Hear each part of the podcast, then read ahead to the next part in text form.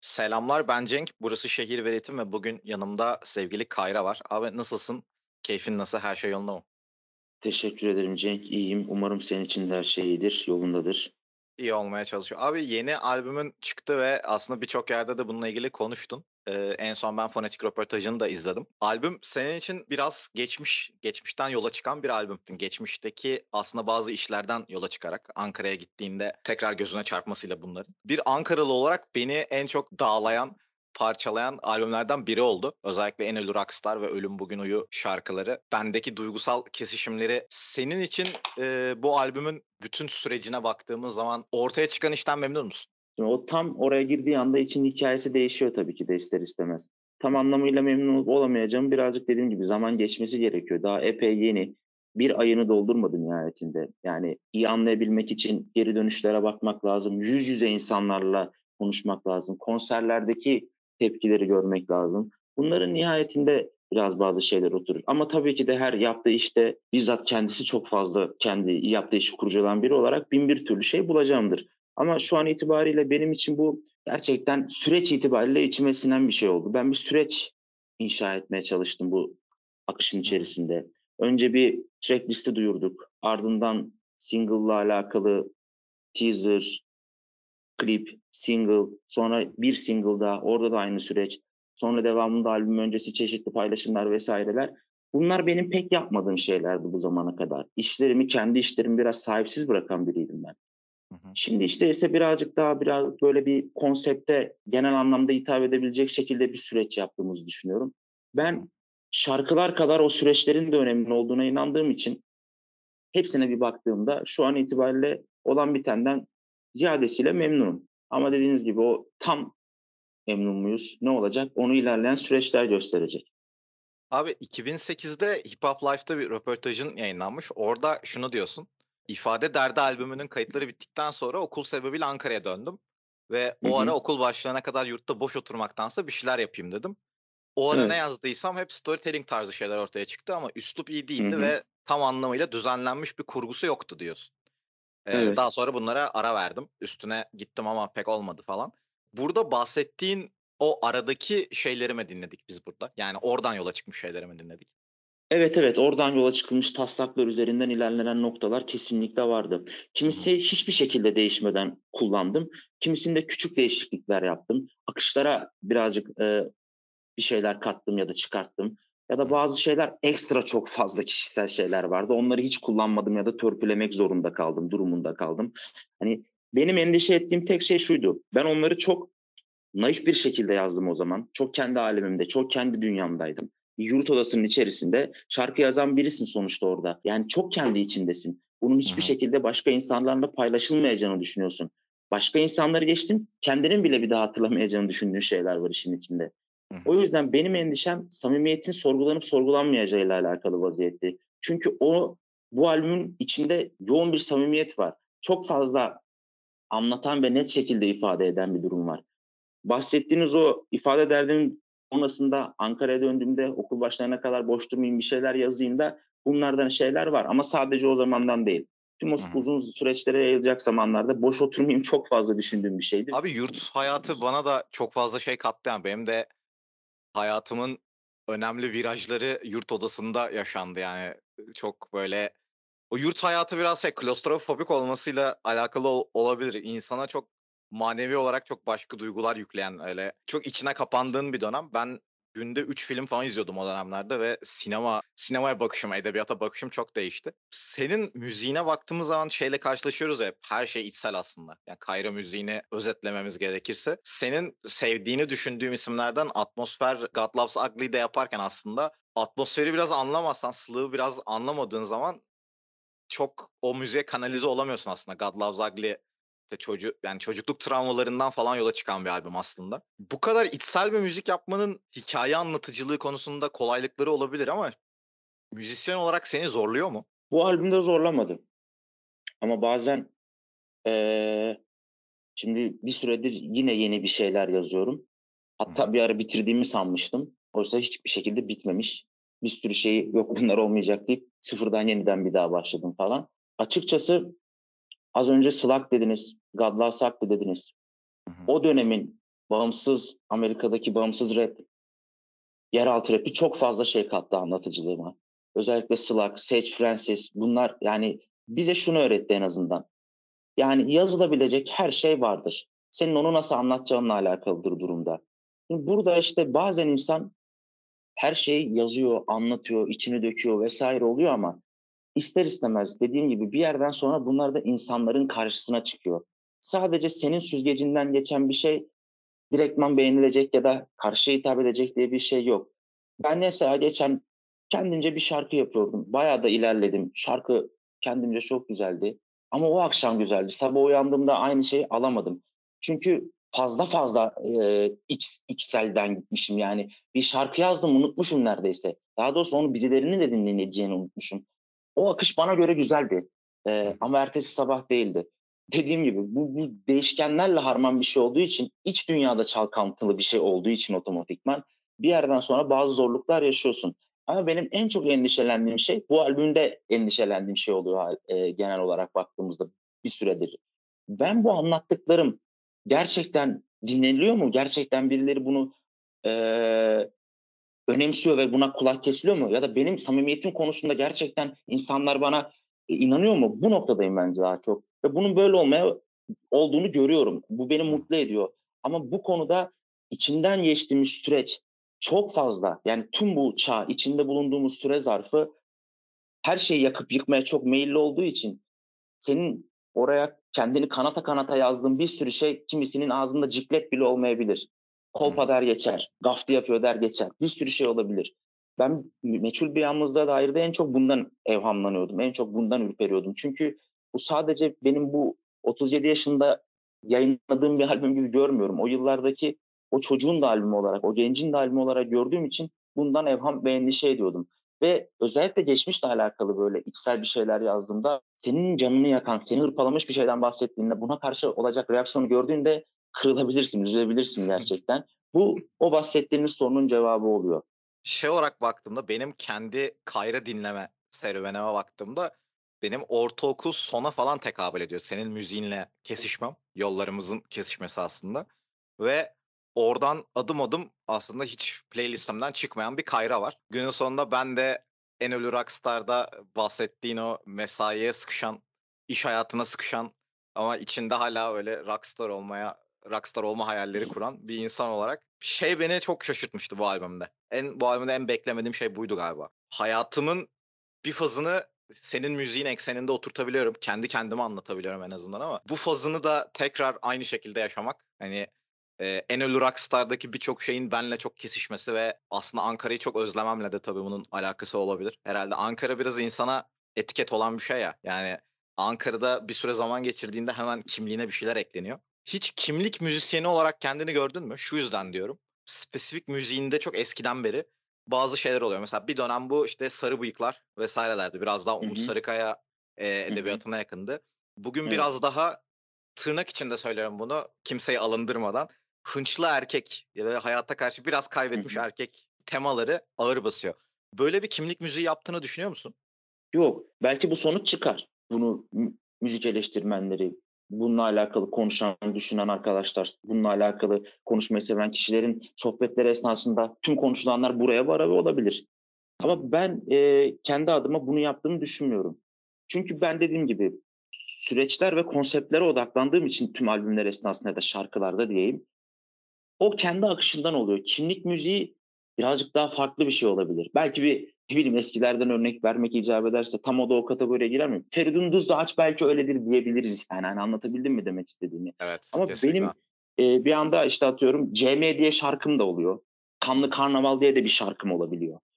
Burada birazcık şuna tosluyoruz galiba. Ben bir MC olarak e, benim sevilen işlerim, söz yazımlarım, soundlarım genellikle genel anlamda kabul görenleri hep belli bir noktadakiler oluyor. Şu ana kadar konuştuklarımız üzerinden olabiliyor. Yani biz oturup da Kanlı Karnavalı konuşmuyoruz. Arafta bileyi konuşmuyoruz mesela. CM 2001-2002'yi konuşmuyoruz örnek veriyorum. O yüzden onlar ön plana çıktığı için sanki benim o diğerlerim pek yokmuş gibi gözüküyor. Ee, belki buradan doğru bu yola çıkabiliriz. Ama ben kendi adıma öyle bir şey yaptığımı düşünmüyorum. Bunun kötü bir şey olduğunu da düşünmüyorum bu arada. Yani kimlik müziği yapmanın kötü bir şey olduğunu falan da düşünmüyorum. Evet, kimisi de aynı şekilde bunu benimseyebilir. Bu bence özgür bir karar. İnsanın verebildiği özgür bir karar.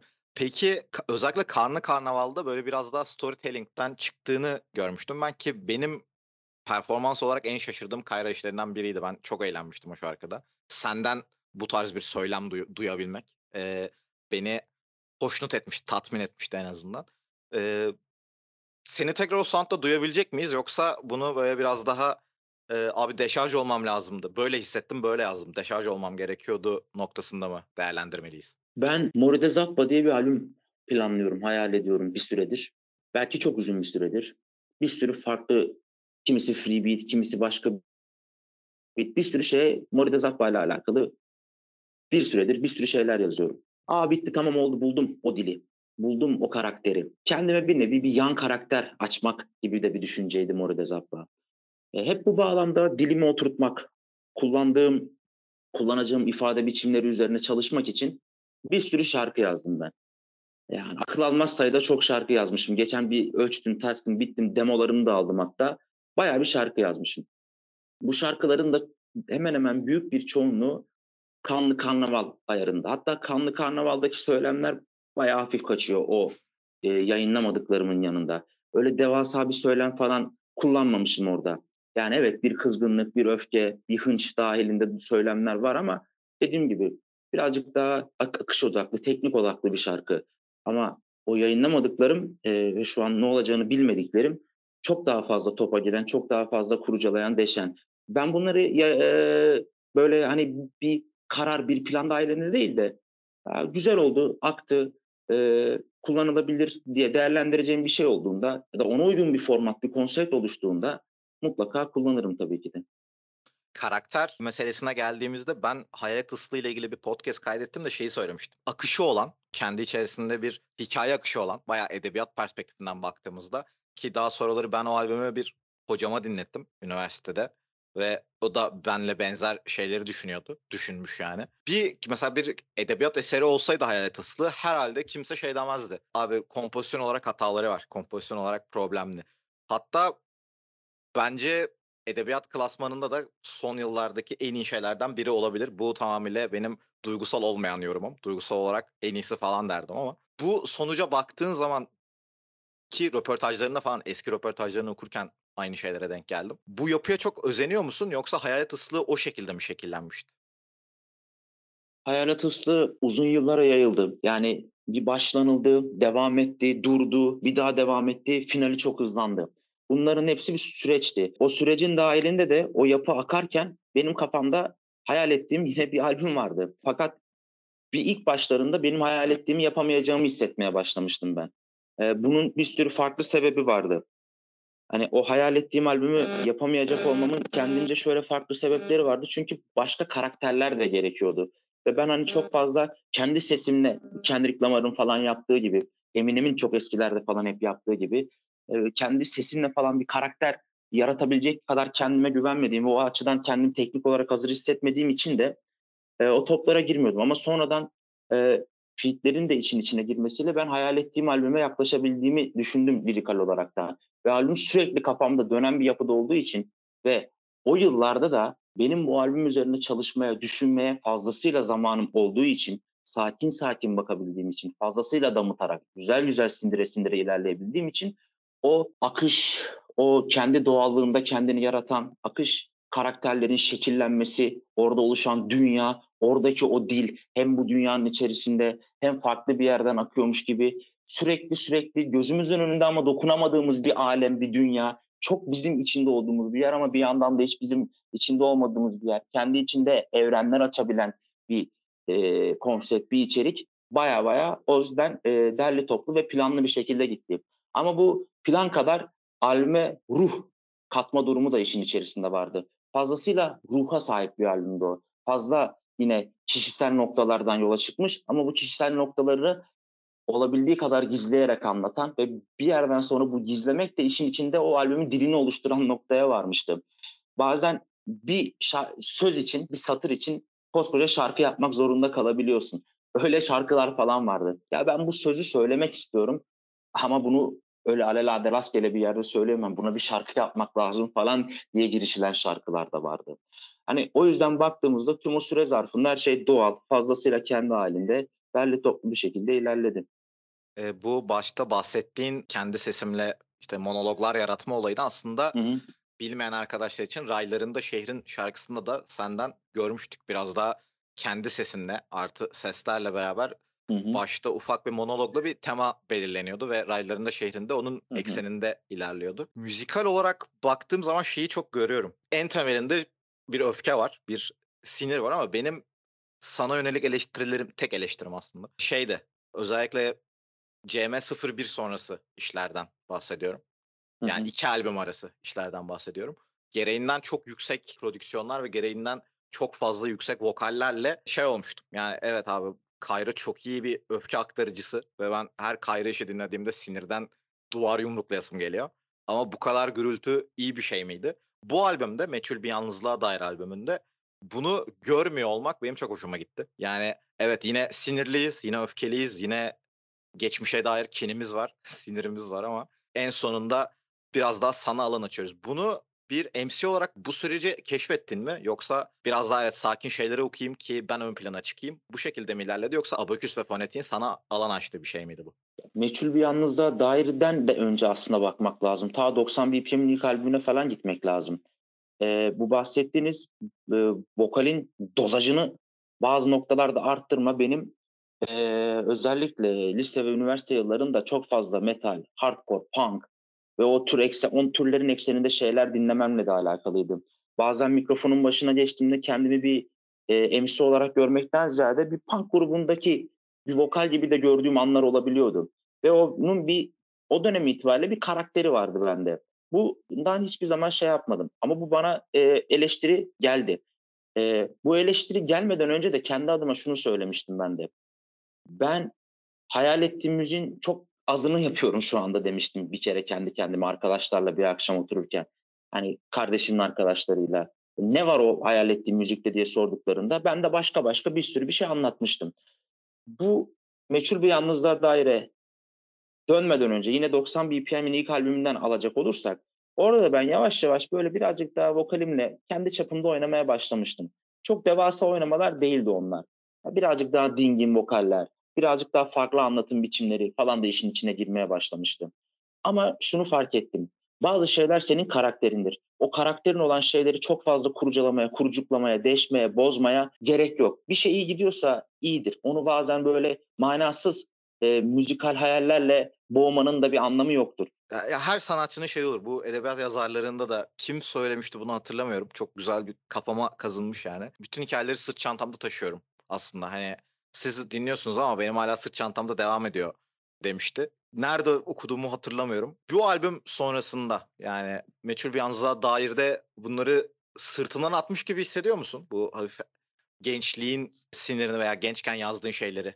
Yoksa bir şekilde hâlâ seninle kalan hikâyeler mi bunlar? Öncelikle teknik olarak, eee, şey yapmak istiyorum, konuşmak isterim bununla alakalı. O kadar fazla aklımda dönüyordu ki bu şarkılar. Bu şarkılara daha evvelden aldığım demolar vs.ler. Ya dedim bunları ben yapmadan yeni bir şeye başlamayacağım sanırım noktasında çok geziyordum. O açıdan sırtımdan atmış gibi hissediyorum. Hani kafamdan çıkması itibariyle. Ama, eee, bundan bu mo moddan bir tane daha albüm çıkartırsın. Yani çünkü çok geniş bir alan. Bunun devamı da var falan hani. Bir sürü şey yapabileceğin noktası var. Zaten bu bir esin kaynağı oldu bana. Yeni bir hat da açtı bu albüm kafamda. Yani, eee, otobiyografik anlatımlar üzerinden gerçekten çok fazla şey yazılabilir.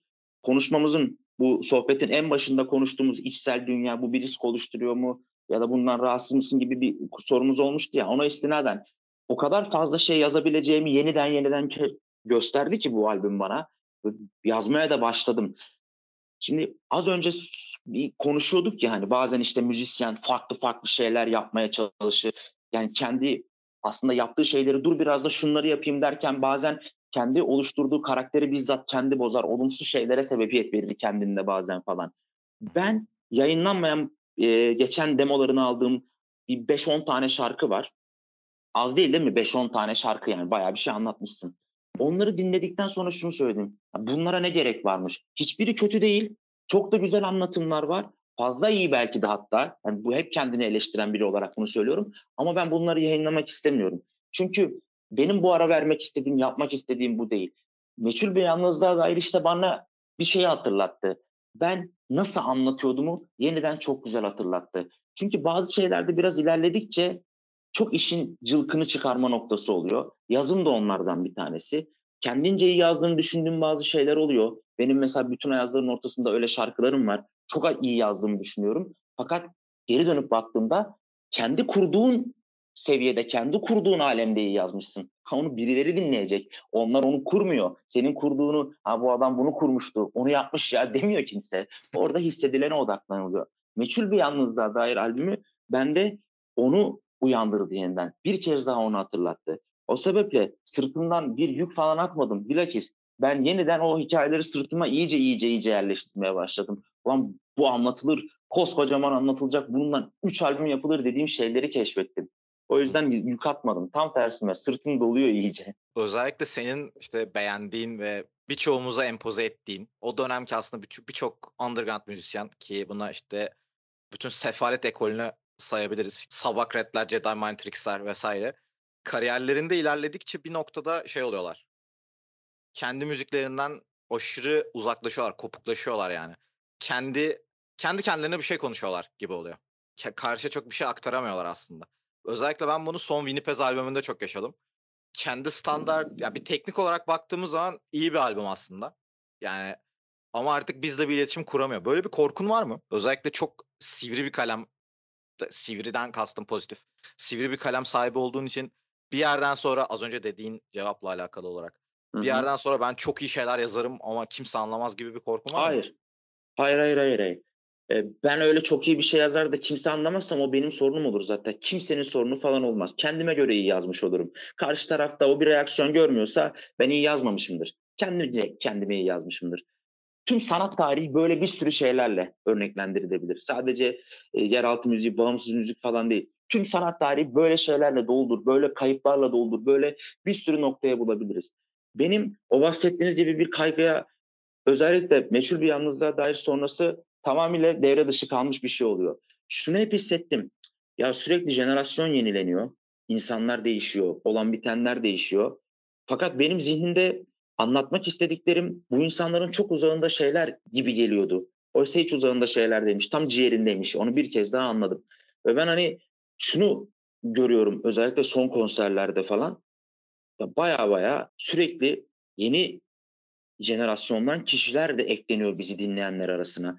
Yani işte 90 doğumlular, 95, 2000 hep adım adım ilerliyor yani. Anlatabildim mi demek istediğimi? sürekli ve sürekli bir karşılık görebiliyor o bağlamda. E, tabii ki de çok büyük bir karşılık, geniş kitlelerden bahsetmiyorum. Bunu bunu dinleyen herkes de anlıyordur. Kastettiğim benim kendi kategorim itibariyle, benim kendi standartlarım ve e, seviyem itibariyle diyeyim. Ama o yüzden soruyla alakalı cevabımı da hem bu konserlerdeki durumlar hem de benim meçhul ve yalnızlığa dairden sonra gördüğüm şeyler hem de kendimin yeniden kendimde keşfettiği şeyleri düşündüğümde dedim benim yapacak çok fazla işim var. Hani bunu çok fazla iyi hissettim. Çünkü e, bazı hislerin jenerasyonla vesaireyle yaşla alakası yok. O bir şekilde karşılık bulur. Önemli olan nasıl anlatacağınla alakalıdır. Kendi jenerasyonunda senin etkilendiğin isimler işte. Benim bildiğim mesela Atmosfer, Jedi Mind Tricks bunlar. Hı hı. E, ki Francis de bunlardan biri. Bunları hı hı. güncel olarak takip ediyor musun? Yani e, tabii tabii, tabii ki de. Türkçe rap'i takip ettiğini biliyorum. En son Fonetik'te de e, birçok isme Hı-hı. verdin ama e, ne düşünüyorsun güncel müzikleri hakkında, atmosferin vesaire, güncel albümleri hakkında? Atmosferi çok önceden başlatmak lazım. Yani şimdi hayal edelim 90'ların e, başları, ortaları deki rapleri. Hip hop'un en altın tarihini yaşadığı yıllar. Golden Age de denmiş zaten teknik olarak da ifade edilmiş vesaire. Ortadaki rapler belli. Neler neler yapılıyor. Bir de bunun yanı sıra indie rap kategorisine girebilecek, emo rap kategorisine girebilecek slakvari adamların işleri var.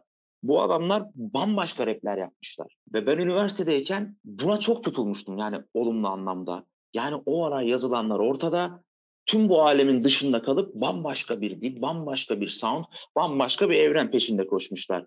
Ve yılların içerisinde bunu o kadar sürekli güzel güncelleye güncelleye ilerlemişler ve grup her evriminde kendine bir şey katmış. Atmosfer bir yerden sonra olgun bir grup oldu artık ve kliplerinden, soundlarına, verdikleri pozlardan vesaire bunu hep yansıttılar. Şimdi son dönem atmosferinde ise bazı sorunlar olmaya başladı bu bağlamda. Bence burada işte bir e, prodüktörle alakalı bir durum oluyor. Rent'le alakalı bir şey var. E, alternatif rap kategorisi, işte emo rap kategorisi, e, işte bu kategoriler o kadar farklı hüviyetlere bürünmeye başladı ki artık atmosferin o eski noktası otomatikman erimeye başladı. Kendilerini açtıkları o alan, herkese ebeledikleri o alan artık ana akımda bile yapılan bir şey olmaya başladı. Yani hı zamanında atmosferden bulduğunu bu kişi işte herhangi bir kişi diyelim artık ne bileyim e, Tyler the Creator'da bulabiliyor örnek veriyorum. Zamanında hipsterların dinlediklerin işte atmosferi falan şimdi artık onları falan da daha çok dinliyorlar. Cudi'yi dinliyorlar örnek veriyorum şu an. Tyler the Creator'ı dinliyorlar. Hani alternatif rap artık başka başka boyutlarda şekillenmeye başladı. Atmosfer sound olarak buraların çok uzağında kaldı. Anlatım vesaire evet sürekli devam ediyor ve güncelliyor kendini ama işin içinde çok ciddi bir sound yenileyememe durumu olunca otomatikman birazcık eski hüviyetini kaybetmeye başlayabiliyor. Abi ben mesela geçtiğimiz günlerde çok beğendiğim bir podcast var Create 808 isimli. Ona bir baktım. Aa ne alaka falan diye. Ee, orada mesela bu dediğin çok ortada çünkü rekabete çok kafayı takmış mesela. Yani kendi Hı-hı. bu galiba kendi konumunu da tam realize edemediği için anladığım kadarıyla. Yani aslında hip hop haritasında bir yeri olan birisi aslında. Atmosfer, Slug e, bunlar değerli isimler. Kendisinin işte dahil değil ama Ravkus dönemi de Ravkus Records gibi hı hı. onların da haritada bir yeri var. Atmosferin de haritada bir yeri var. Biraz bunun farkında olmadan çok fazla yeni nesil daha böyle abstrakt rap yapan diyebiliriz herhalde. Abstrakt rap yapan insanlara çok kafayı taktığını gördüm ve şey oldum. Yani abi sana senin bunlara ihtiyacın yok ki. Hani bu o, o da sanırım biraz anlaşılmamaya kafayı takmış. Sana az önce sorduğum soru da biraz o podcast'ten gelen bir şeydi. Acaba hı hı. anlaşılmama korkusu. O çok bunu söylüyordu. Ben beni artık galiba anlamıyorlar gibi hissediyorum falan diyordu sürekli. Ee, şeylerinde falan. İnsanların yaşlarıyla da alakalı durumlar olabiliyor ister istemez. Silahta yaşını almış biri çoluğu çocuğu var falan ikinci evliliğinde falan bildiğim kadarıyla dedi. Yani e, pozitif bir adam e, bize yansır yansımaz ama debdebeli de bir hayat var ortada öyle ya da böyle. E, belli bir yaştan sonra o herkesin onu e, anlayacağım anlama yani bu çok doğal bir endişe bu arada. Bir müzisyen itibariyle de çok doğal bir endişe. Şimdi Bülent Ortaçgil 50. yılını kutluyor. ODTÜ'ye gidiyor vesaireye gidiyor bir sürü yere gidiyor. Ee, benim öğrencilik zamanlarımda üniversitelilerin büyük bir çoğunluğu Bülent Ortaçgil dinlerdi. Şimdi hiç sanmıyorum dinlediklerini büyük oranda. Bu Bülent Ortaçgil'in anlaşılmadığıyla alakalı bir şey değil bence. Yani o müziğin yıllar içerisinde kendini ne kadar o dalgaların kuvvetiyle alakalı bir durum olabiliyor. O yüzden hani bazen senin anlaşılmama gibi bir durum yoktur da insanların seni anlayası yoktur belki de. Yani istemiyordur belki de anlamayı. O yüzden benim dediğim gibi bir, bir mevzu Hakan Günler şunu söylemişti. Nerede söylemişti? Çok üniversitedeyken şu an hatırladığım bir şey. E, yurtta okuyordum. Bir dergi röportajıydı. Hayvana verdiği bir röportajdı. Sanırım. E, ne zaman yazmayı bırakırsın gibi bir şey sormuşlardı. Benden 20-25 yaş küçük bir tiyatro yazarının yazdığı oyunu anlayamadığım zaman ben yazmayı bırakırım demişti. Yazmayı bırakmamın zamanının geldiğini hissederim demişti. Ben onun ne demek istediğini çok uzun yıllar düşündüm ben. Ne demek? Niye bırakasın ki anlayamadıysan anlama sen. Devam et baba yazmaya. Hani ben öyle düşünürüm hep yani bu noktada. Abi senle alakalı işte bu atmosfer konusunda şeyi rica edebilirim ekstra olarak. Bize yeni nesilden iki tane yabancı albüm önerme şansın var mı acaba? E şeyi önerebiliriz ya çok rahat bir şekilde. Honor That Killed Samurai, K.A. Onun albümlerini çok net bir şekilde öne, öne, önerebilirim. K.A.D yazılan var ya hani. Hı hı. Hani çok net bir şekilde önerebilirim. Başka ne önerebilirim? Ya şeylerin açıkçası Griselda'nın, Griselda tüm o tayfanın yazdığı çizdikleri benim dünyamdan uzak ama hani dinlemeyi seviyorum. Ee, Asper kadar güncel hikaye anlatıcılıkları, o hatların güncel hikaye anlatıcılıkları falan var. Elucid önerebilirim. Billy Wood önerebilirim. Bu, bu ikisini zaten hani çok gerçekten başka hatlardalar benim gözümde. Hı hı.